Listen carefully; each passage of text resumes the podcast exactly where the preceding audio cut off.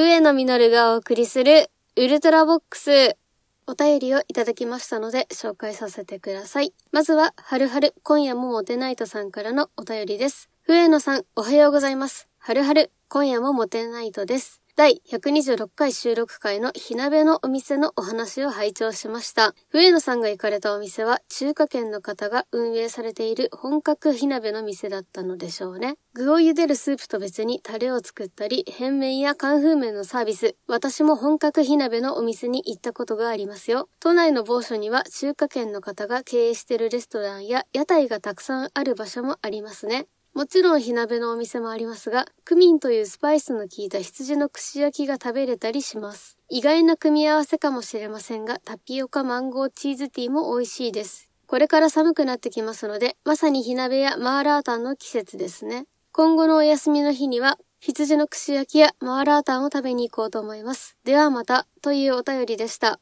中華の屋台がたくさんある場所、私が大好きな某ウェブサイトで以前に拝見しました。めちゃくちゃ気になっております。都内某所で中華の食品や雑貨を取り扱っているスーパーがあって、で、その一角でやっているとのことですよね。5種類くらいだったかのお店が並んでいて、いろんなお店から食べたいものを好きに買って、で、真ん中のテーブルで好きに食べていいよっていうスタイルで、フードコートみたいな感じですよね。日本人がイメージするフードコートってショッピングモールとかの広々したものを想像すると思うんですけど、写真で見る限りそんなに人がいっぱい入れる感じではなさそうですね。まあ、賑わっていればいいんですけど、閑散としたタイミングで一人で突撃したら、5店舗が待ち構えているわけじゃないですか。めちゃくちゃ気まずいですよね。せめて誰かに付き添ってもらおうかなと思っております。いろいろとシステムが特殊みたいで、アルコールなどの飲み物はスーパーのものを買って持ち込んで良い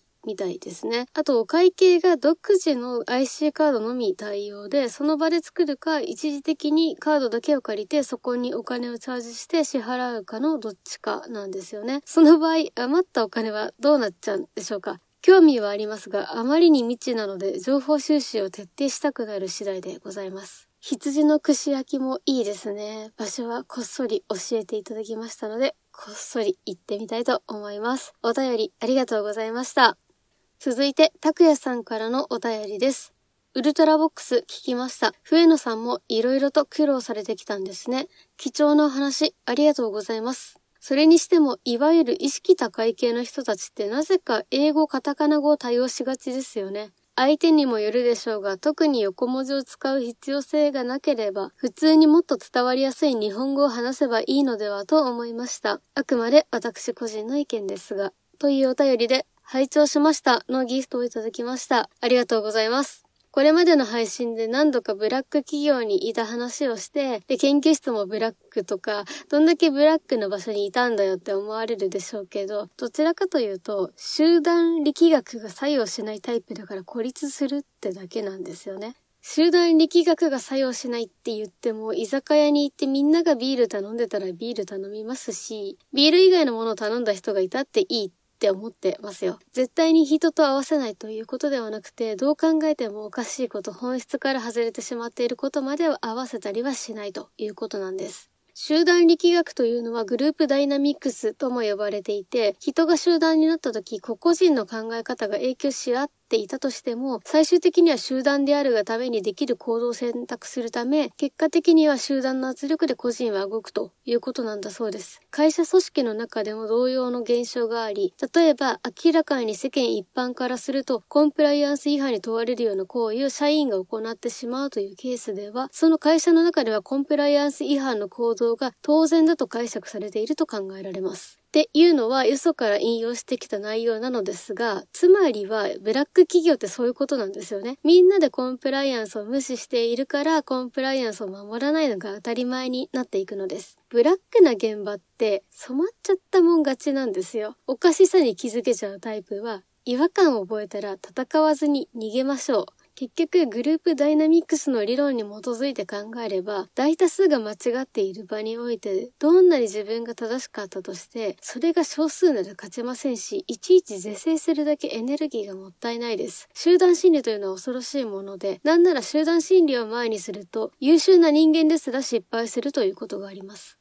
チャレンジャー号というアメリカのスペースシャトルをご存知でしょうか ?1986 年1月28日、アメリカ合衆国のスペースシャトルチャレンジャーが打ち上げから73秒後に分解し、7名の乗組員が全員死亡したという事例がありました。大まかに言うと、打ち上げ前からロケットに不具合があって、で、ロケットを開発するメンバーの一部が、このままだと事故るよって言ってたんだけど、ほとんどの人が、いや大丈夫っしょって言って無理やりスペースシャトルを打ち上げて事故っちゃったっていう経緯なんですね。これは集団思考、集団戦略、グループシンクと呼ばれていて、集団による意思決定プロセスとその結論が個人で行う場合よりマイナスに作用することで非合理な愚かな結論になる傾向があるのだそうです。このことからもみんなが正しいって言ってるから正しいみたいに考えるのは危険と思った方がいいと思って私は生きています。愚者は経験に学び、賢者は歴史に学ぶという言葉がありますが、ここは先人の失敗という経験から学ぶべきではないでしょうか。グループダイナミックスとかグループシンクとか言っておりますけれども、私自身、カタカナ語は全然詳しくありません。ほんと全然詳しくなさすぎて、ウルトラボックスのメンバーのカーサ・ハラダさんだったりとか、大提灯というコンビで活動されているサディスファクション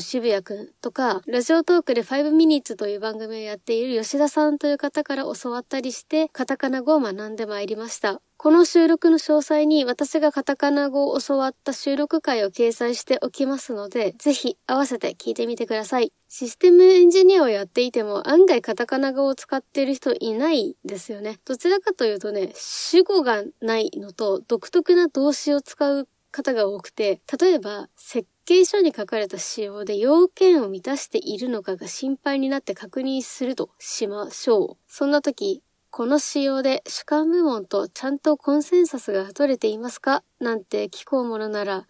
あ？コンセンサス？知らねえなと突っぱねられます。こういう時はスラッと一言、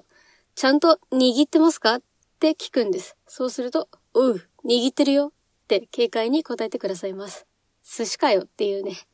この独特な意味を持つ動詞って他にも色々ありまして、食わせるはデータを読み込ませること、飛ぶはデータが消えることを意味します。なのでシステムエンジニアが食ってみな、飛ぶぞと言った場合は、そのデータは不正なデータ形式です。読み込んだ場合にエラーが発生し、さらにトランザクションエラーが起こった際にはデータが消失しますという意味を表します。これからシステムエンジニアになる皆さん、